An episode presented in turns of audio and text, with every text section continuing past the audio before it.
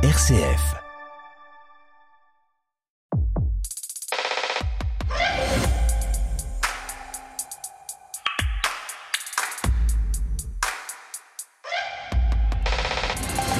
Bonjour à tous et bienvenue dans Effervescence, le magazine de l'étonnement culturel. Comme chaque semaine, la promesse de cette émission, c'est de vous en mettre plein les yeux, enfin plein les oreilles. Alors si vous voulez mettre des paillettes dans votre vie, hein, c'est par ici. La culture nous donne de quoi faire le plein d'émotions et nos chroniqueurs ont fait leur provision de films, de livres, d'expos, de musique à partager avec vous. Et avec moi, cette semaine, ils sont trois. Michel Tadei est avec nous depuis RCF à Marseille. Bonjour Michel. Bonjour, bonjour à tous. Une émission, Michel, où l'on va découvrir que vous aussi, vous avez fait un séjour au château et qu'à Marseille, il n'y a pas que le rap qui fait danser. Valérie Marniac est avec moi depuis Paris. Bonjour Valérie. Bonjour Stéphanie. Toujours plus parisienne que jamais après la visite de la dernière exposition du musée Carnavalet. Et puis on vous sait amoureuse des salles obscures, vous nous ferez participer à la fête du cinéma d'animation qui se tient jusqu'à la fin du mois. Enfin, François Huguenin est à Paris également. Bonjour François. Bonjour Stéphanie. Vous nous avez encore déniché un artiste rare, Pete Astor, qui devrait réjouir les oreilles de tous les amoureux de folk. Enfin, vous avez lu pour nous le troisième roman de Laurent Seyer, d'étranges auteurs, compte rendu dans quelques instants. Et puis, Delphine Fressinet n'est pas à nos côtés, mais elle nous a écrit une petite carte postale pour nous raconter la très belle exposition qui se tient à Bruxelles en hommage au dessinateur Sampé, disparu cet été. Voilà, trois chroniqueurs, presque quatre. Et vous aussi, chers auditeurs, on compte sur vous. N'hésitez pas à réagir à cette émission et à nous confier vos coups de cœur culturels. L'adresse, c'est auditeur.rcf.fr. Effervescence, une émission présentée par Stéphanie Gallet. J'aime l'âne si doux marchant le long des houes. Vous vous rappelez ces vers de Maurice Carême étudiés au primaire? Les équidés à grandes oreilles appartiennent à notre imaginaire commun, depuis l'ânon de la fuite en Égypte à celui de l'entrée triomphante dans Jérusalem. L'âne est là, discret compagnon, sachant se faire entendre quand il est nécessaire, mais préférant cacher ses dispositions à saisir les hommes. Bien sûr, on se rappelle de Cadichon dans La Comtesse de Ségur et ses mémoires tellement littéraires, Pinocchio et ses oreilles qui s'allongent presque aussi vite que son nez, mais je ne suis pas certaine que le roman italien rende vraiment hommage à l'espèce des ânes. En tout cas, l'idée qu'un petit garçon puisse se transformer en quadrupède était assez terrifiante, comme était terrifiante cette princesse obligée de se vêtir de la peau de l'âne de son père. Et puis bien sûr, bien sûr, il y a Hugo Frey et sa pauvre bête de somme qui, abandonnée des hommes, mourait sans adieu, une des chansons les plus tristes du monde sur l'ingratitude du genre humain. Je cherche, mais impossible de me rappeler du rôle joué par l'âne dans les contes bleus et rouges du chat perché de l'Auguste Marcel Aimé. Mais il y avait-il un âne? Bon, si je vous raconte tout ça, hein, c'est que l'âne, incarnation de l'humilité et de la douceur, j'aurais aussi pu citer La Fontaine et ses animaux malades de la peste, eh bien l'âne revient en force. Alors nous sommes nombreux à avoir ri des déboires de Laure Calamy et de sa tête de mule de compagnon dans Antoinette dans les Cévennes. Eh bien cette semaine, l'âne revient à l'affiche avec EO, Ian en polonais, le film d'un très vieux monsieur, la longue errance d'un âne et son regard sur le monde qui ne tourne plus vraiment rond, une invitation peut-être à adopter la mode âne dans nos relations, envelopper un caractère bien trempé dans une grande douceur, observer et quand il y a lieu, de protester, ne pas le faire à moitié. Voilà, salutations à tous les ânes qui sommeillent en chacun d'entre nous et promis, pas de braiement dans cette émission. Tu fais quoi? Je crée un brouillon de ma vie. Que nous le voulions ou non, que nous le sachions ou non, nous sommes responsables de ce qui nous unira demain. Et pour partie, nous engageons l'avenir. Nous voulons mettre fin à l'avortement clandestin. Il faut rester ensemble. Rien ne doit nous séparer. Ma chérie, viens, viens Je suis fière de toi. Et maman serait fière de toi. Je félicite Madame Veil pour son élection. L'espoir, c'est dans l'Europe que je le place. Votre travail, Madame Veil. Ma vocation. Ce n'est pas un travail, c'est une vocation. Le FN veut mettre le bordel, faut partir. Je reste. Vous ne me faites pas peur Pas peur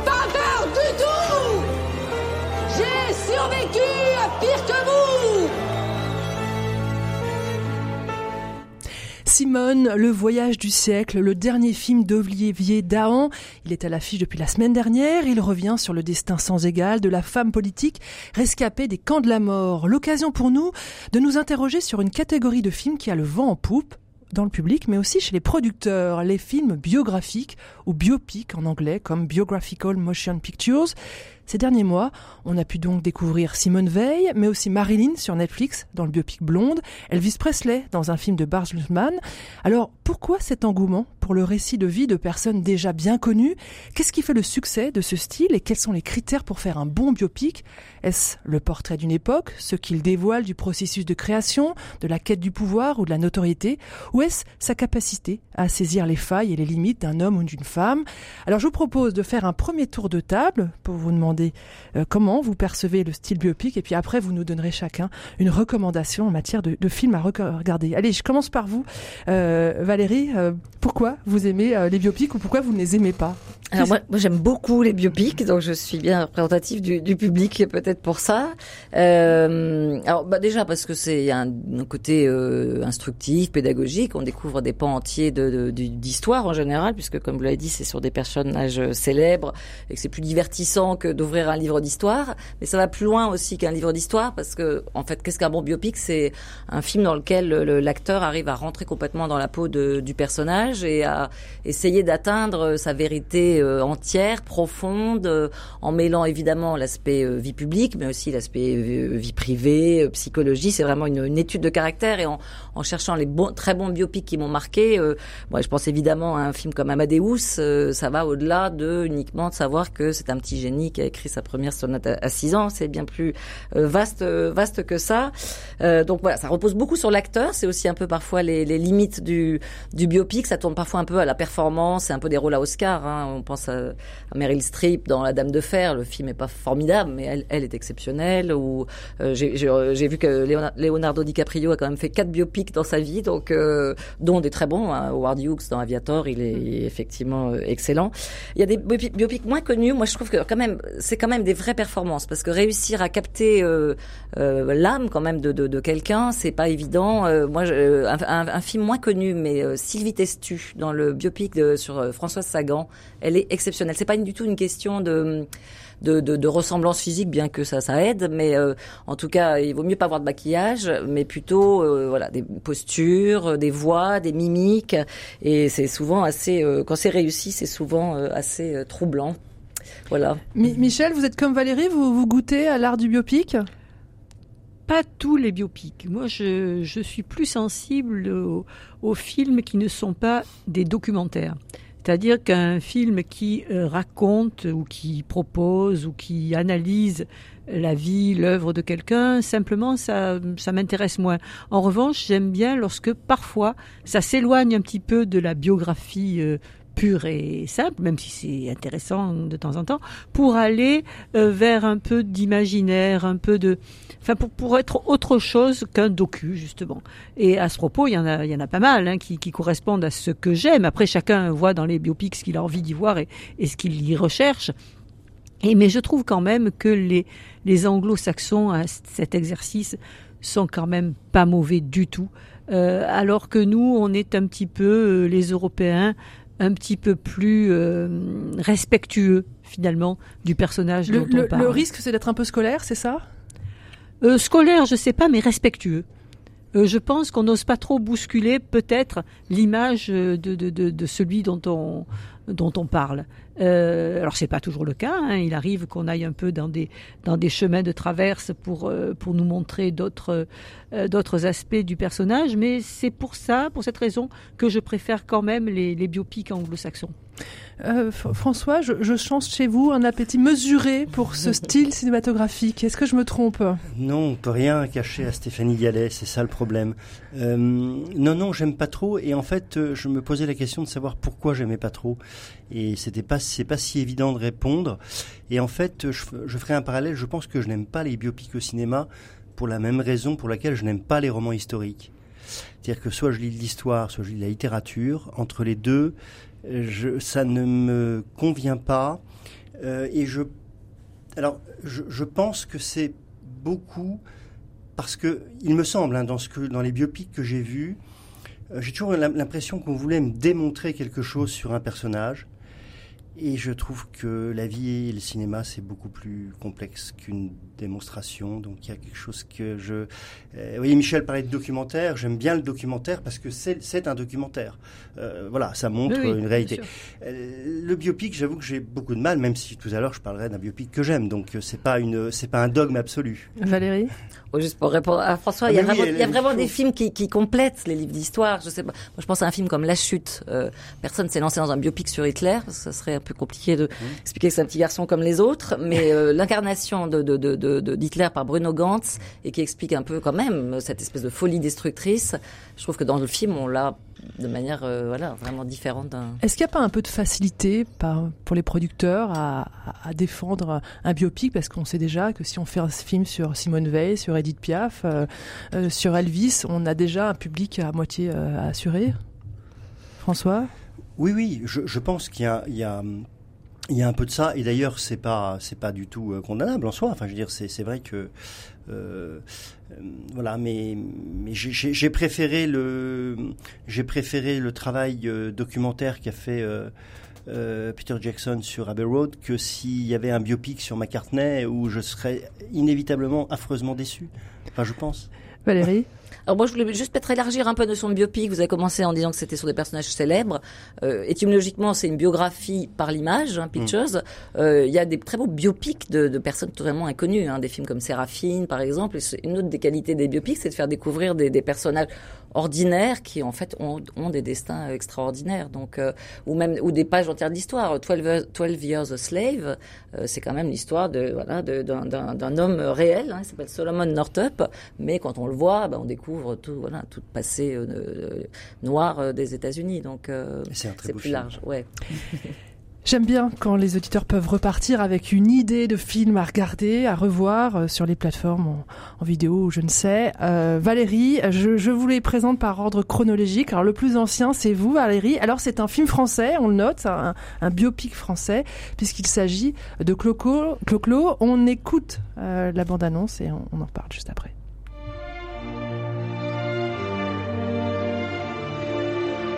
Mon Claude, mon beau Claude.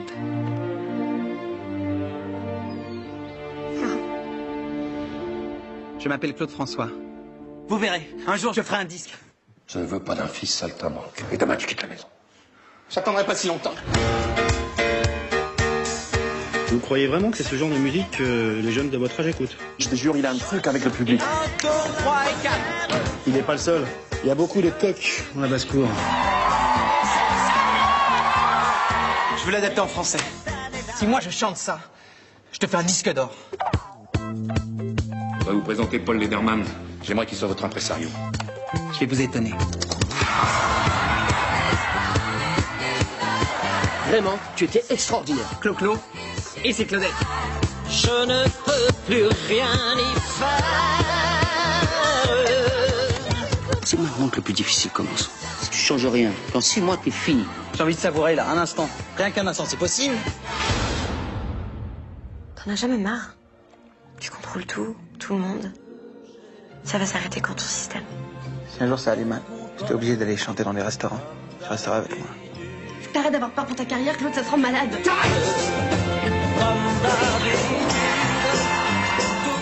Et François est peut-être en train de changer d'avis en écoutant la bande-annonce de Clo-Clo. Alors, c'est votre biopic préféré, Valérie mais... Préféré, en tout cas, je l'ai choisi. Voilà.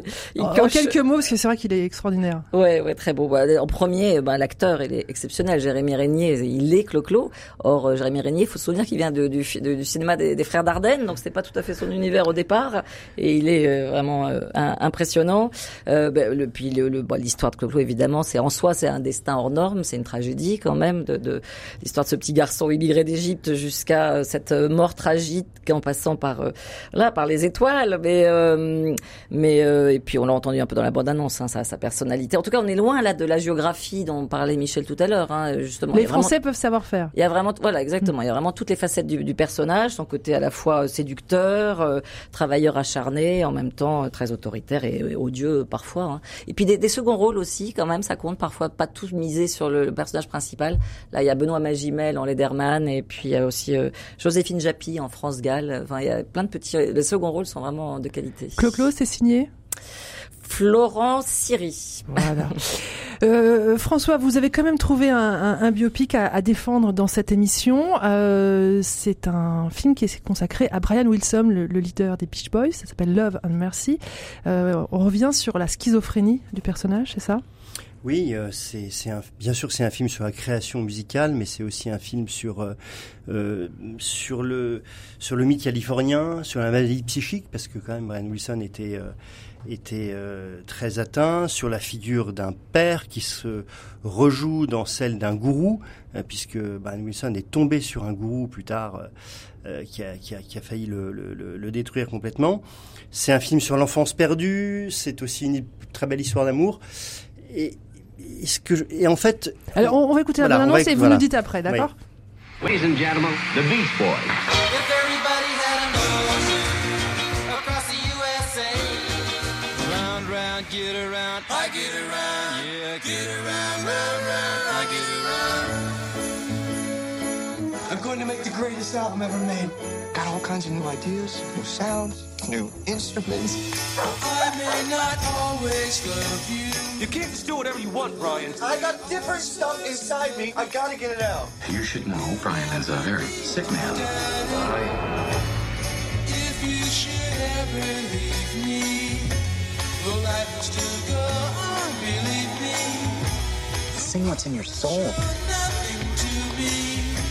So what good would living find a way to get back to yourself. Alors François, pourquoi Love and Mercy a-t-il trouvé grâce à vos yeux? Bon, euh, comme, comme vous le savez, je crois, je suis un inconditionnel de Brian Wilson, qui est pour moi le plus grand musicien pop. Euh, voilà. Donc déjà, voilà, Donc on déjà, avait, vous étiez voilà. déjà acquis à la cause. Et la, et la musique est, est, est est, est, particulièrement bien rendu dans son processus de création. Il y a une scène incroyable où on, ent, on, on entend Brian Wilson entendre dans sa tête la musique qui est, que, que personne ne peut jouer parce qu'il compose quelque chose que personne ne sait jouer à l'époque dans l'univers du rock and roll. Ce, qui est très, très intéressant dans le film, c'est qu'il y a deux personnages qui jouent Brian Wilson. Un personnage qui joue, un acteur qui joue euh, Brian jeune, c'est Paul Dano et un qui joue Brian vieux, c'est John Cusack. Et, et cet aller-retour entre les deux, euh, entre un jeune homme qui est marqué par la grâce et puis un, homme plus âgé qui a failli y passer, euh, donne quelque chose de, de moins linéaire, euh, voilà, et donc de, de, brisé et qui est tellement en adéquation avec le personnage de Brian Wilson que je trouve que voilà. On, on, on, est, on est dans quelque chose qui me semble réel quand je vois ce film, voilà, et, et non pas reconstitué. Euh, Valérie, ça joue quand même beaucoup sur le ressort de la nostalgie. Oui, bien sûr, c'est vrai. Quand on écoute ces musiques, euh... voilà, exactement. Il y a quand même un, plaisir de, de, de, de se replonger. C'est aussi un des intérêts des, des biopics, c'est toujours des décors, des costumes. Donc c'est vraiment euh, le cinéma dans toute sa, sa diversité, enfin tous ses métiers, enfin toutes ses qualités, ouais. Michel, avec vous aussi, on, on, plonge dans un biopic musical, puisque bah vous... oui, on s'en sort pas hein, de la musique. Non, moi, c'est Bohemian Rhapsody hein, sur euh, sur Freddie Mercury, hein, entre autres, sur le, le chanteur de Queen. Mais c'est surtout sur Freddie, euh, parce que alors, contrairement à Clo-Clo, parce que moi, j'étais une inconditionnelle de Claude François. Je veux dire, pour vous dire, mon premier 45 tours de grande, ça a été, euh, même si tu revenais de Claude François. Donc, vous voyez, ça nous rajeunit pas, ma pauvre dame, mais bon, c'était ça. Donc, et, et j'ai, donc, Claude ne m'a rien appris. J'étais tellement, j'avais tout collectionné, j'avais tout lu, que je ne sache déjà sur le personnage. Alors que, par exemple, Bohemian Rhapsody, m'a fait découvrir certaines choses que je ne connaissais pas de Freddie Mercury. Donc ça, j'ai beaucoup aimé parce que justement, ça m'a ouvert euh, des, des, des, horizons sur ce personnage. Sur l'époque, peut-être pas parce qu'on l'a vécu quand même. Mais et évidemment, la bande de son est formidable. Bon, ben ça, c'est normal. Le comédien Rami Malek est exceptionnel. Euh, donc tout ça a fait que ce biopic-là euh, m'a peut-être plus accroché que d'autres. Par exemple, bon, euh, je veux dire, la môme, moi, euh, non, je peux pas, je, je, ça m'a rien apporté. Olivier euh, Dahan sur Piaf. Voilà, hein, donc autant là, euh, Bohemian Rhapsody, entre autres, parce qu'il y en a d'autres aussi, mais celui-ci m'a m'a vraiment euh, accroché, euh, intéressé, fait connaître un petit peu mieux Freddie Mercury. voilà, donc c'est et puis il s'est filmé magnifiquement bien. C'est bon, donc tout ça fait que c'est un bel objet de cinéma qui m'a touché énormément. Valérie? Et puis une autre, une autre, des magies du cinéma, c'est que ça les fait revivre et puis que ça les rend immortels. Donc quand on les aime, on peut les voir indéfiniment.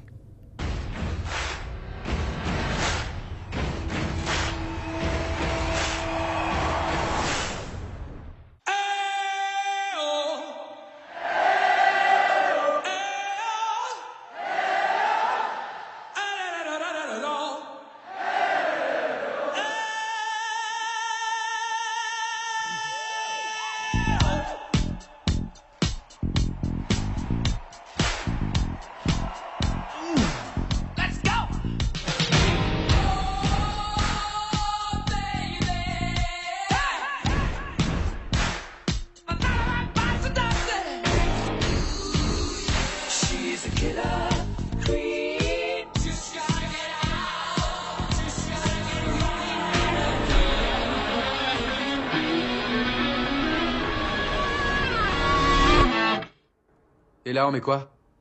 Eh ben, c'est là qu'on envoie la grande séquence opéra. Ah, opéra. Ah ouais, d'accord.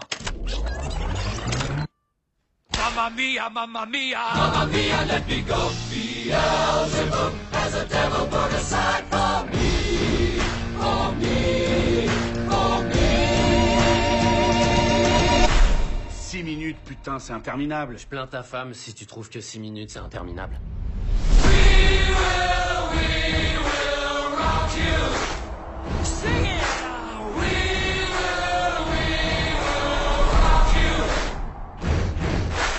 Voilà, Bohemian Rhapsody. Voilà comment on fait une provision de bons films à voir et à revoir dans Effervescence. Effervescence. Le magazine de l'étonnement culturel. Et Valérie, on continue de parler cinéma avec vous avec la 21e fête du cinéma d'animation qui se tient jusqu'à la fin du mois euh, prochain, du mois d'octobre en France et partout dans le monde, paraît-il. Ça s'exporte. Alors l'occasion de rendre hommage à un style cinématographique euh, avec une créativité exacerbée. Je, je compare pas, hein, mais le film d'animation, ça part vraiment dans tous les sens. Euh, cette fête a lieu alors que vient de sortir le dernier film d'un des maîtres de l'animation, c'est le français Michel Oslo. On va juste écouter la bande-annonce, c'est vraiment un petit bijou. Après les aventures de Kirikou, l'épopée d'Azur et Asmar et l'enquête de Dilili à Paris, Conteuse, tu vas nous raconter quelle histoire? Celle que vous voulez. Je voudrais qu'elle se passe en Égypte. Non, au Soudan. Non, au Maroc. Non, en Auvergne. Ceux qui n'ont qu'une histoire n'ont pas beaucoup d'imagination. Une histoire d'abord avec une femme. Non, d'abord avec un homme. Un beau garçon, je veux le voir. Ça y est, il est trouvé découvrez le nouveau film de Michel Oslo. En tout cas, ils s'aiment. Ils s'aiment même si les autres ne veulent pas. Avec des costumes. Des bijoux avec une balle rouge. Non, des beignets Faites-moi goûter. N'importe quoi. J'aime quand les histoires retombent sur leurs pattes.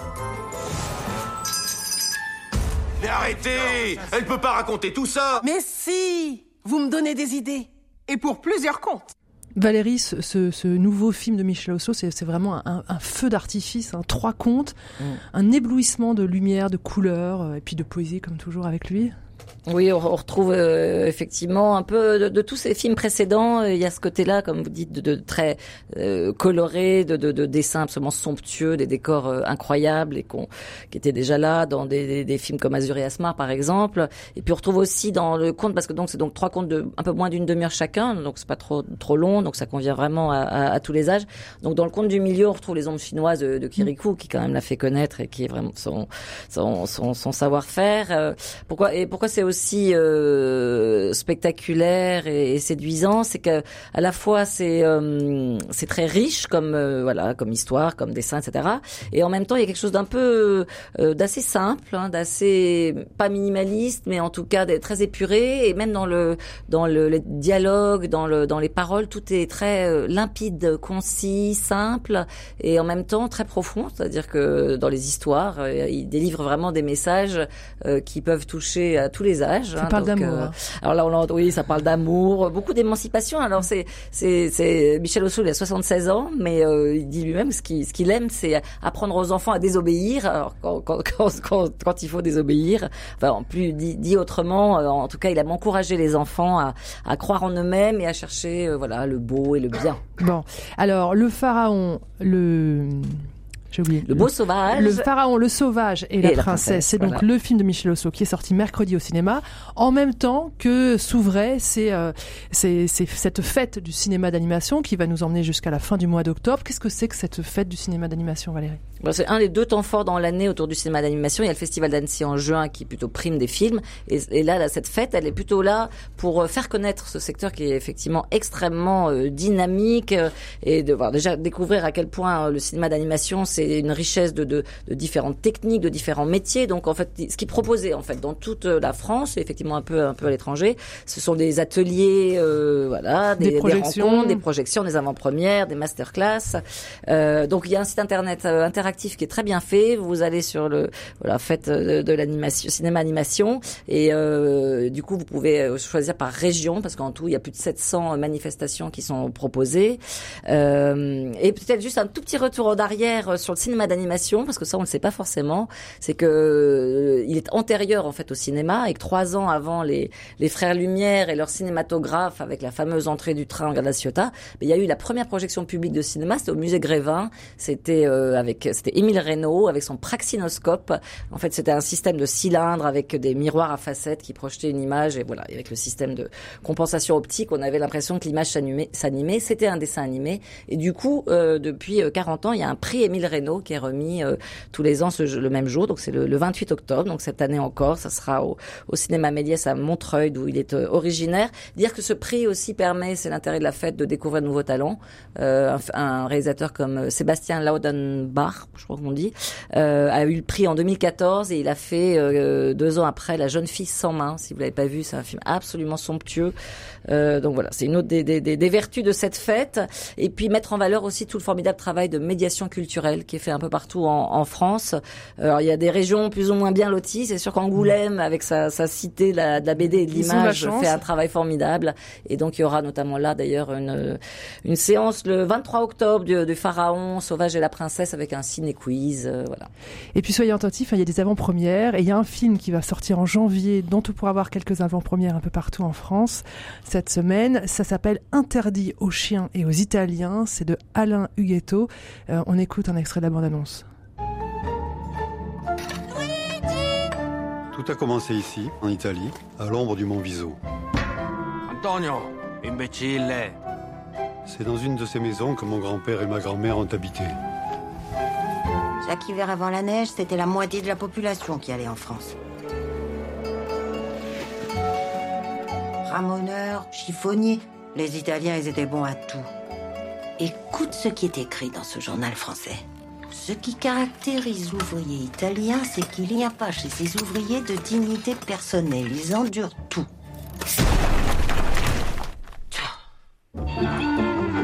Les enfants ont découvert le français à l'école. Les premiers mots qu'ils ont appris ont été fils de pute de macaroni. Pourquoi ils ont écrit ça, papa? Pourquoi, pourquoi? C'est parce qu'ils ont peur que les chiens mordent les Italiens, tu comprends? Allez les enfants, on y va. Voilà, interdit aux chiens et aux Italiens. C'est un film tout en pâte à modeler, en pâte à modeler, en, stop motion, hein, comme on dit. Euh, juste un, petit rappel, c'est pas parce que c'est un film d'animation que c'est pour les enfants, donc euh, vérifiez bien les âges avant. Des choses qui sont tout à fait pour les adultes. Voilà ce qu'on pouvait dire sur cette fête du cinéma d'animation. Du grand écran, on passe au petit. Et pour une fois, nous ne parlons pas d'Arte, mais de TF1. Oui, oui. Michel, samedi soir, vous étiez devant votre télé pour le grand retour de la Starac, la Star Academy. Séquence nostalgie, non? Ah bah bien sûr, et puis j'étais pas toute seule, hein, parce que nous étions euh, près de 5 millions à regarder Carrément. ce programme. Ah oui, euh, 4 millions euh, 800 euh, 1000 et quelques, bon, euh, donc ça prouve que finalement, en tout cas pour la première, TF1 a eu raison de relancer le, concept. Euh, On rappelle le concept, justement? Alors donc ce sont euh, des des apprentis chanteurs euh, euh, artistes parce qu'ils ne font pas qu'apprendre à chanter ou en tout cas qu'à perfectionner leur chant, ils apprennent à, à se tenir sur scène, à, à jouer de leur corps autant que de leur voix. Et bah, ce concept c'est donc il y en a il y a 13 jeunes gens qui sont euh, dans ce château euh, situé à Damary-Lélis euh, et qui vont suivre des cours et toutes les semaines il y en a un qui sera éliminé puisque il y a des évaluations, ils sont jugés par les professeurs et puis il y en a un qui part chaque semaine et au bout du compte il en restera deux qui vont être les finalistes. Voilà, voilà, voilà. Pour- Pourquoi peut-on dire que c'est un programme de qualité? Alors, c'est un programme Bon, de qualité, alors là tout ça c'est très subjectif, hein. de qualité parce que euh, déjà la, production est soignée. Je veux dire, quand on regarde ce qui se passait, là, là bon, comme il n'y a eu qu'une émission, bon, on ne sait pas trop ce que ça va donner, mais lorsqu'on se remémore ce qui s'est passé dans les premières saisons, donc qui ont débuté en 2001 pour se terminer en 2008, en tout cas sur TF1, puisqu'après ça a été repris pour une saison sur Énergie 12, les, huit saisons de TF1, euh, c'était quand même l'occasion de voir en direct euh, une pléiade de, stars euh, internationales et de, rencontrer de jeunes chanteurs qui, pour certains, ont quand même fait une, assez jolie carrière. Hein. Donc, et peut-être pas forcément dans la chanson d'ailleurs, puisqu'il y en a d'autres qui se sont reconvertis dans autre chose. Mais bon, c'est bien fait, c'est bien filmé. Alors certains peuvent trouver que c'est scénarisé, sans doute. Mais euh, bon, euh, comme toute émission de télé-réalité, hein, parce que c'est quand même une émission de télé-réalité. On rappelle les, les, les, les, célébrités qui sont sorties, qui sont nées de la Stara, qui sont sorties du, Alors, du château. Ben, la, la, première, la première, c'est Jennifer, hein, qui est quand même a, a, connu, qui a été la, la, gagnante de la saison 1, qui a connu, qui connaît encore une jolie carrière. Bon, et puis l'emblématique vainqueur, c'est quand même Grégory Le Marchal euh, de la saison 4, euh, qui, a, qui, a, qui, a, écrasé de la saison de, de sa voix, de sa présence. Bon, saison 4, on ne savait pas qu'il était malade. Euh, et quand on l'a su après, quand on a su comment il préparait ses, ses, ses chansons en étant trois minutes avant euh, sous oxygène parce qu'il n'arrivait plus à respirer, et quand on entend sa voix, c'est quand même quelque chose. On se dit que là, ils se sont pas trompés, hein, euh, ni, les, ni les téléspectateurs qui ont voté pour lui, ni les professeurs qui lui ont donné cette chance-là. Après, il y en a eu qui n'ont pas forcément continué dans, dans, la, dans la chanson. D'ailleurs, il y en a une, euh, Lucie Bernasconi, qu'on retrouve cette saison, euh, mais elle comme répétitrice alors pour le coup. Donc il y a tous ceux qui, qui continuent à, à comme ça, à faire leur petit bonhomme de chemin dans l'ombre, pas forcément sur le devant de la scène. Et euh, la gagnante de la saison 3 est Audie Frégé, qui a un petit peu mis de côté la chanson pour maintenant plutôt faire euh, dans le, la comédie, puisqu'elle joue dans des téléfilms, euh, avec plutôt pas mal de talent d'ailleurs. Michel, juste un souvenir, je crois que vous êtes allé vous aussi euh, au château. Eh oui, et oui, justement, la saison 3 avec euh, justement Elodie Frégé et Michal, qui était son, concurrent pour la finale, le, petit Polonais qui chantait vous en souvenez peut-être l'Orange hein, de Gilbert Bécaud. Et, bon, lui aussi, il a continué quand même une petite carrière après. Euh, et oui, je suis allée dans le château. J'y ai passé euh, pas longtemps, mais quelques heures, oui. Et j'ai vu l'envers du décor. Bon, on va pas vous qui n'est pas un décor d'ailleurs, hein, c'est un vrai château. On va pas euh, nous, vous demander de nous raconter l'envers du décor. On, on préfère conserver la, la, part lumineuse. Allez, pour se mettre dans l'ambiance, on va écouter un peu du générique euh, du sûr. DJ Bob Sinclair, hein, qui, qui, revient parce qu'il a été un peu abandonné pendant les, les précédentes éditions. Et on donc euh, retour sur ce générique qui paraît-il est culte. Love Generation, Love Generation, come on.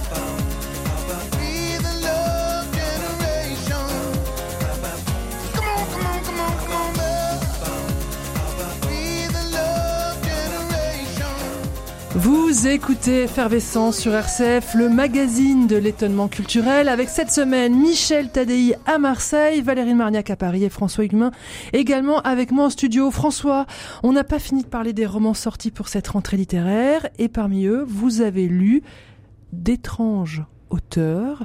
C'est une histoire terrifiante, non? Un peu. Un peu quand même, hein? Oui, c'est le, c'est le troisième roman de Laurent Seyer, qui est un, qui est quelqu'un qui a une cinquantaine d'années, qui a fait une brillantissime carrière dans la finance et qui euh, a commencé à écrire euh, euh, qui a toujours voulu écrire et qui a commencé euh, à écrire son premier roman qui s'appelait Les poteaux étaient carrés, toujours aux éditions Finitude, sur euh, le, le drame de la défaite de Saint-Étienne face au Bayern de Munich en 1976. Euh, les vieux comme moi euh, auront la larme à l'œil euh, en entendant cette évocation. Euh, il a commencé à écrire dans les avions et dans les aéroports. Ou le sourire. Ou le sourire. Ou le sourire, mais ça c'est les Marseillais qui ont le sourire. Voilà. C'est là, c'est là. C'est lâche, c'est vil. et, et, et donc, euh, et donc là, il, en- il est à son troisième roman, qui est un roman, euh, je pense, où il passe un cap. Ses deux premiers romans étaient très beaux.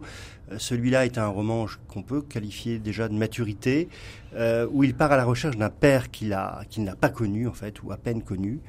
euh, qui a été, avec une histoire vraie de ce père qui a été dans la résistance, dans le maquis, dans le maquis de Loisan, et qui a perdu une jambe euh, dans le maquis de Loisan, qui a été amputée, qui a été euh, voilà, et qui a, qui a, qui a failli mourir dans, dans, dans ce maquis. Euh, et, euh, et puis qui a vécu ensuite une vie euh, de, de quelqu'un de rescapé de cette histoire, euh, unijambiste, euh, euh, avec une femme qui a élevé ses enfants. Il est mort assez jeune, cet homme. Et Laurent Seyer passe part, part à, la, à, la, à, la, à la recherche de son père. Euh, en, en jouant sur deux registres, le registre de, de, de l'héroïsme hein, du, du maquis, et puis le registre, le registre du quotidien, et du quotidien parfois le plus, euh, bah, le plus, le, plus trivial, le plus prosaïque en termes, euh, voilà. Et, et ça donne un très très très beau texte, euh, très tenu, une langue très, une langue très très très bien, très très altière, très tenue, euh, que ce soit dans les passages héroïques ou dans les passages du quotidien. Les passages héroïques, c'est-à-dire qu'on est, on est en pleine montagne, il Il est seul. montagne, il, est, il est- il est même à un moment donné abandonné tout ça seul parce que Ses compagnons l'ont laissé parce qu'il les parce, ralentissait parce qu'ils ne peuvent plus, euh, voilà, et donc euh, c'est- c'est c'était- c'est assez terrible. Et puis ensuite, bah, le, le- le côté du quotidien de, de, de cet homme. Et puis on, on suit aussi la mère, euh, il y a, qui est une femme qui a une foi immense. Euh, c'est un roman qui pourra aussi intéresser nos nos, nos auditeurs euh, parce que l'aspect religieux, l'aspect catholique euh, n'est pas traité euh, euh, de manière un peu euh, Bigote bigote, pas du tout, mais avec une vraie profondeur. Euh, c'est un très très beau texte. Alors on va redire, ça s'appelle D'étranges auteurs. auteurs, auteur avec un H. hein. Voilà, oui. Euh, L'auteur avec un A, c'est donc Laurent Seyer, c'est aux éditions Finitude. C'est un roman de 250 pages qui coûte 19 euros. Donc, carrément euh, tout, vous dites tout. Voilà, bah, donc euh, dans votre, chez votre libraire et pas sur Amazon, bien sûr. Bien sûr, voilà. Eh ben, c'est noté. Merci. D'étranges auteurs. On, on retient euh, le titre de ce livre. Delphine Fraissinet, vous l'avez remarqué, elle n'est pas avec nous cette semaine, mais notre chroniqueuse belge a fait ses devoirs de vacances. Elle a visité l'exposition consacrée à Sampé qui se tient actuellement à la Fondation Follo, à la Follon à la Hulpe. On se rappelle, hein, la Hulpe, vous savez, c'est un des quartiers de Bruxelles. On Alors qu'est-ce qu'on y voit à la Fondation Follon? Eh bien déjà, on y voit le magnifique sourire de Sampé sur ce portrait en noir et blanc, devant sa table à dessin, la plume à la main. Sampé, jeune et bel homme, et pas forcément le Sampé homme dans la force de l'âge que je- que j'avais en tête. Donc déjà cette image elle fait elle fait vraiment du bien et on y voit ses débuts eh bien pour le moustique. Donc Sampé fait ses premières illustrations pour moustique et c'est déjà fascinant de voir à quel point sa patte est déjà là, élégante, fine et drôle. Et c'est dans le moustique qu'il crée le petit Nicolas donc en, en 54. L'année suivante, c'est la rencontre déterminante avec euh, René Goscinny et ils s'adoraient tous les deux parce qu'ils avaient eu le même parcours euh, difficile. Et ça aussi, c'est c'est important de le rappeler parce que son pays s'est vraiment fait tout seul. hein. Il vient d'une famille pauvre et désaccordée. Il n'a pas eu du tout d'enfance heureuse. C'est peut-être pour cela que l'enfance du, petit Nicolas, elle apparaît aussi joyeuse. Alors Dupuis insiste pour que le petit Nicolas devienne une BD, mais la bande dessinée, pas sans paix, c'est pas son truc. Il est sans mauvais jeu de mots, hors. C'est-à-dire que ses illustrations sont pleines d'humour, de fantaisie, de poésie, et ce style si original, eh bien, c'est pas en France ou en Belgique à l'époque qu'on l'apprécie, mais aux États-Unis, dans le magazine Le New Yorker. Et pour cette exposition, eh bien, on a cette chance, même ce privilège, de voir les dessins en grand et tous les détails sautent aux yeux. On a vraiment l'impression de, de redécouvrir les dessins qu'on admire. Sa méticulosité, sa précision, son sens du détail, le mouvement, le rythme. hein. D'ailleurs, Sampé, c'était un fou de jazz et de musique euh, classique. hein. On voit d'ailleurs des, des dessins de, de, de musiciens dans, dans l'exposition. Sampé disait de ses dessins qu'ils étaient une forme d'écriture, hein, qu'ils étaient très littéraires. Et ben c'est totalement ça. Admirer d'ailleurs hein, ces figures de style, ces litotes, ces ellipses, ces allusions, le tout dans un style très pudique, tendre, acéré mais jamais féroce. Parce que Sampé, il regardait le genre humain sans le juger. Et c'est pour ça que ces dessins font autant mouche, hein, que ce soit dans, dans la solitude ou dans l'immensité. Alors on déambule dans cette exposition en éclatant de rire très souvent. Par exemple, il y a ce candidat politique dans un meeting face à la foule, et vraiment la place est noire de monde. Hein. Et bien alors le candidat leur dit je serai bref, je n'ai rien à ajouter à ce que j'ai dit hier soir à la télévision. Bref, ça fait vraiment du bien de se balader, de s'immerger dans l'univers de Sampé, parce qu'il nous invite à faire un pas de côté pour regarder le monde autrement, c'est-à-dire avec plus de poésie, plus de fantaisie, mais sans déni, et en ressentant la beauté de vivre, hein. tout simplement, Sampé qui bouscule nos certitudes, tout en nous invitant à rester éternellement môme. Bref, Sampé, définitivement, est infiniment nôtre. Sans paix infiniment vôtre, c'est à la Fondation Follon à Bruxelles et c'est jusqu'au 15 janvier. Autre exposition capitale.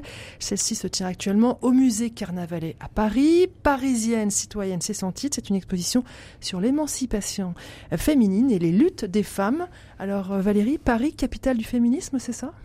Eh bien oui, alors euh, effectivement, ça, Paris, c'est aussi un peu la France, mais on retrouve pas mal de personnages euh, typiquement parisiens, en tout cas, ou qu'on ne connaissait pas. Donc l'exposition, effectivement, revient sur 200 ans de, de combat pour l'émancipation des femmes. Ça commence en 1789, la Révolution, ça finit en 2000 avec la loi pour la parité en, en politique. Donc du coup, l'exposition n'aborde pas le mouvement euh, MeToo, bien sûr, bien que on découvre qu'il a commencé euh, dès 75 avec la création d'un collectif contre le viol et les violences sexistes, et qui parlait déjà du viol alors évidemment comme un crime sexuel, mais comme un rapport de pouvoir. Voilà. Alors après, évidemment, ça, euh, l'exposition aborde des, domaines beaucoup plus larges, hein, tous les droits, tous les, combats pour les droits civils, civiques, euh, l'accès à l'instruction, au travail, au sport, aux arts, etc. Surtout les grandes périodes, hein, des avancées, puis des régressions, hein, euh, certaines terribles, le code civil napoléonien, et puis même après les deux guerres, on a renvoyé quand même les femmes faire des enfants, repeupler la France. Voilà. Alors l'expo est constituée plutôt de d'archives évidemment sonores, visuels, beaucoup de photos, d'affiches, euh, des vêtements, enfin plein de choses. Donc c'est très foisonnant, c'est très riche. Il faut un peu prendre le temps de, de lire, d'écouter, de regarder, ça vaut le coup. Hein. Alors on y retrouve évidemment des femmes connues hein, comme Colette, Simone Veil, etc. Dans les inconnus, il y a la première bachelière en 1861, Julie Victoire Daubier, la première étudiante en médecine en 1875, et puis la première femme directrice de journal, de quotidien, elle s'appelle Marguerite Durand. Elle avait créé un, un journal entièrement écrit et, euh, et, réalisé par des femmes, s'appelle La Fronde en 1897. Voilà. Un petit mot sur l'importance des hommes quand même, qui ont euh, soutenu euh, cette émancipation. Bon, évidemment Jules Ferry avec ses lois sur l'école, parce que c'était pour tous et pour toutes, ce qui n'était pas une évidence à l'époque. Et puis Léon Blum, c'est amusant parce que c'est lui qui a fait rentrer pour la première fois trois femmes à son gouvernement en 1936, donc, dont Irène Joliot-Curie, alors que les femmes n'avaient même pas encore le droit de vote, donc qui est arrivé, donc on le sait, en, en 1944. C'était un peu paradoxal. Et puis alors toute une, tout un pan sur les arts et la culture, puisqu'on est à, à effervescence, hein, avec euh, la création des salons littéraires euh, dès, dès, la fin du, du 18e. On retrouve les portraits de ces de grandes euh, euh, femmes de, de, ces salons. Donc, carte du tendre. voilà, exactement, Madame de Stahl, etc. et puis plus récemment, l'importance aussi de d'autres arts, comme la chanson française, par exemple, ou le, ou le, ou le cinéma, qui a aussi pas mal œuvré plutôt pour dans un aspect on va dire social. Il y a une vidéo assez amusante de Delphine Serig et, et Agnès Varda euh, qui prépare un film sur la, la, justement le statut des femmes dans, dans, le cinéma et ça donnera après euh, bah, deux ans après euh, le, le, documentaire qui s'appelle Sois belle et tais-toi où elle a interrogé voilà toute, toute dizaine, des dizaines d'actrices dans le monde entier sur le, le, secteur du cinéma avant Weinstein. Parmi les, les, chanteuses importantes dans le mouvement féministe, il y a Anne Sylvestre qui est, qui est présente hein, dans, dans l'exposition mm. avec cette chanson Une sorcière comme les autres.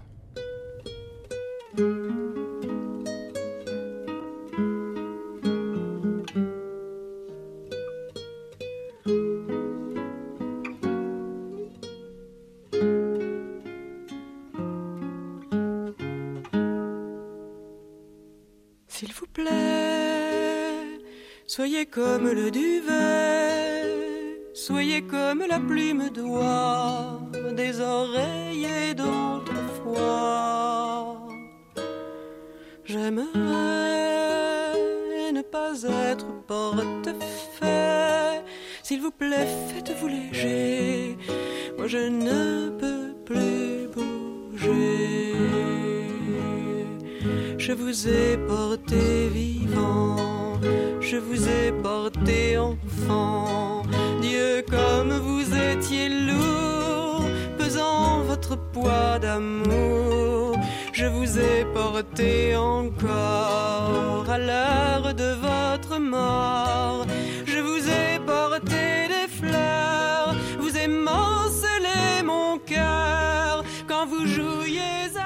C'est difficile. Voilà, je vous encourage vivement à écouter cette chanson jusqu'au bout. Elle dure 7 minutes. Une sorcière comme les autres, Anne Sylvestre. Vous avez droit à un dernier mot, Valérie. Euh, non, juste dire que la poésie aussi euh, peut aider au, au combat et qu'elle, en tout cas, Anne Sylvestre a aidé à s'émanciper du, du, voilà, du seul regard euh, masculin et sur leur euh, fantasme sur les femmes. Effervescence. La culture nous unit sur RCF. On connaissait Marseille, capitale du rap, et vous arrivez, Michel, avec une exposition qui célèbre Marseille, ville rock. Ah oui, ce ne sont pas deux mots qu'on a l'habitude d'accoler. Hein. Marseille, rock, bon, Aujourd'hui, c'est pas vraiment. Aujourd'hui, vous venez de le dire, Stéphanie, c'est plutôt le rap. Eh ben pourtant, figurez-vous que euh, la première mention du mot rock euh, dans un quotidien marseillais remonte à 1956, c'est-à-dire euh, deux ans après la naissance officielle du rock aux États-Unis. Donc, ça montre que bon, on, savait déjà de quoi il retournait à cette époque-là. Alors, il y a une histoire un petit peu amusante, enfin pas pour tout le monde. Euh, à cette époque-là, il y avait un chanteur qui s'appelait euh, Rocky Volcano qui a décidé euh, de se mettre à cette nouvelle, musique qu'on considérait un peu diabolique en chantant certains titres dont la plupart sont restés célèbres comme 24 000 baisers. C'était déjà des adaptations hein, de titres étrangers comme souvent d'ailleurs dans le rock. Et cette chanson a été sortie par une une maison de disques qui s'appelle Philips, donc très très célèbre, qui avait euh, l'idée de concurrencer un certain Johnny Hallyday qui lui avait signé chez Vogue. Bon, il se trouve que malgré le succès de Rocky Volcano, ben euh, c'est Johnny qui l'a emporté? Eh ben voilà, Philips a décidé de d'aller signer Hallyday euh, et donc ben, il pouvait pas y avoir à la fois Volcano et Hallyday dans la maison de disques. Bon, on, tout ça écoute pour dire un que... peu de Volcano pour voir ce que ça Allez, donnait. on y va. à quoi on a échappé? Oh, allons. Aime-moi comme je t'aime. Si tu veux bien me laisser faire pendant une journée entière, je suis capable pour te plaire de te donner 24 000 baisers. Je prends des paris à la ronde sans perdre plus de 10 secondes. Je promets devant tout le monde de te donner 24 000 baisers. Je ne sais pas ce C'est énorme ça, Michel. Ah bah c'est une pépite. Hein. Ouais. Bon, qu'est-ce qu'on voit Je rapidement pense- dans cette exposition Alors dans cette exposition, on voit euh, des, des documents qui ont été prêtés par des groupes marseillais, parce que oui, il y a encore des groupes qui font du rock à Marseille en ce moment, dont certains très historiques comme Quartier Nord et le chanteur de Quartier Nord qui s'appelle Robert Rossi, c'est un peu la, mémoire du rock à Marseille. hein. il est d'ailleurs commissaire de cette exposition. On y on entend aussi pas mal d'enregistrements, dont certains totalement oubliés, dont d'autres qui que certaines personnes ont encore dans l'oreille. hein, voilà. Des... Et puis euh, tout ça, il faut dire quand même que cette exposition est consacrée euh, à l'époque 1960-1980. hein. Alors, mais pourtant, le rock continue, même maintenant à Marseille, avec toujours Quartier Nord, euh, un petit peu de Leda Atomica, et puis quand même, il faut que je vous en parle. Rapidement, un parce qu'on de- a encore un livre à regarder. hein.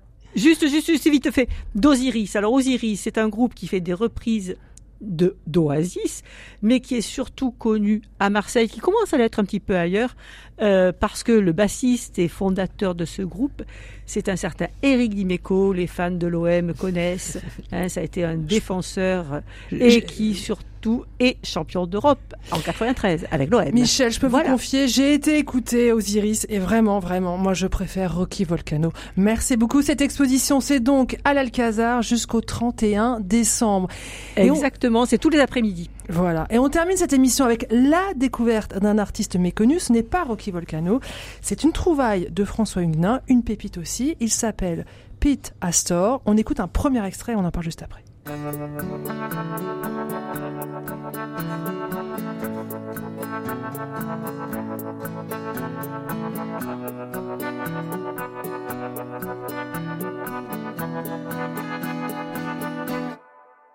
you see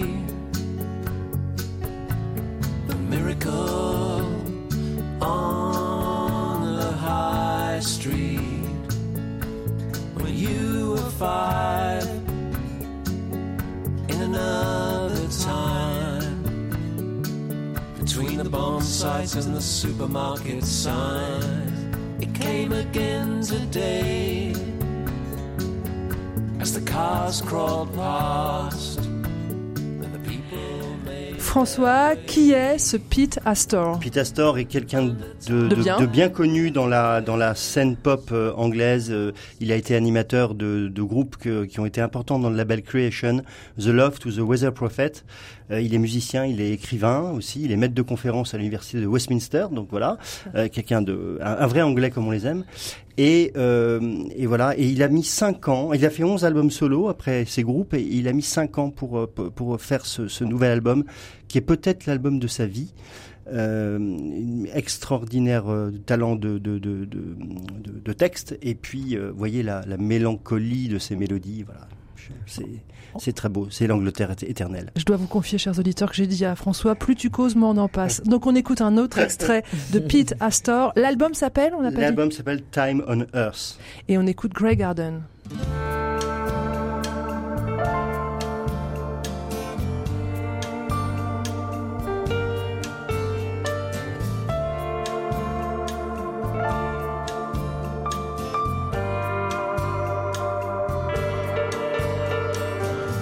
Come inside, switch off the light. The ghosts are sleeping deep tonight. I know we've both been here before, so let's stop talking, close the door. Doesn't matter what we say, the clock is ticking anyway. Dawn is coming, night is done. Blink your eye, here comes another one. Cause there's a grey garden growing inside. We keep it in the dark most of the time. So let's stop the clock and hold each other tight.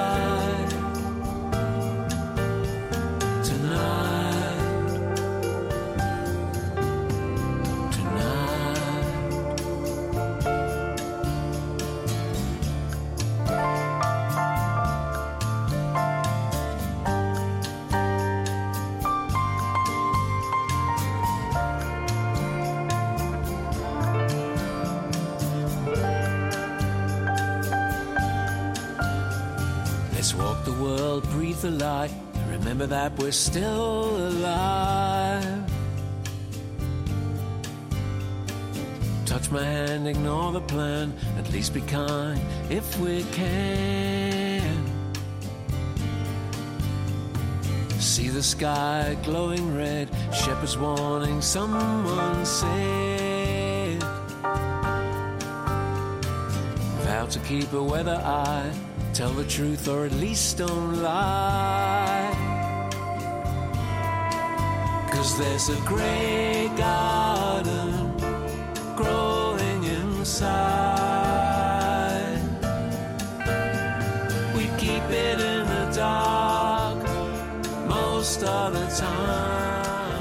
Voilà, vous retenez bien ce nom, Pete Astor, et puis on va tout faire pour qu'on puisse l'écouter un peu plus sur RCF.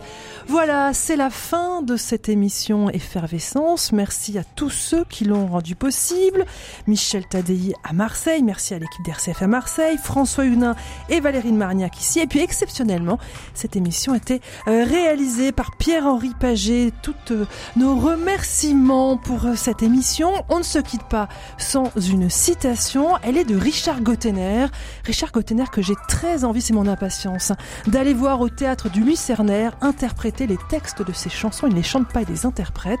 Sa citation, c'est L'amour, c'est un peu la galère, mais il fait bon ramer.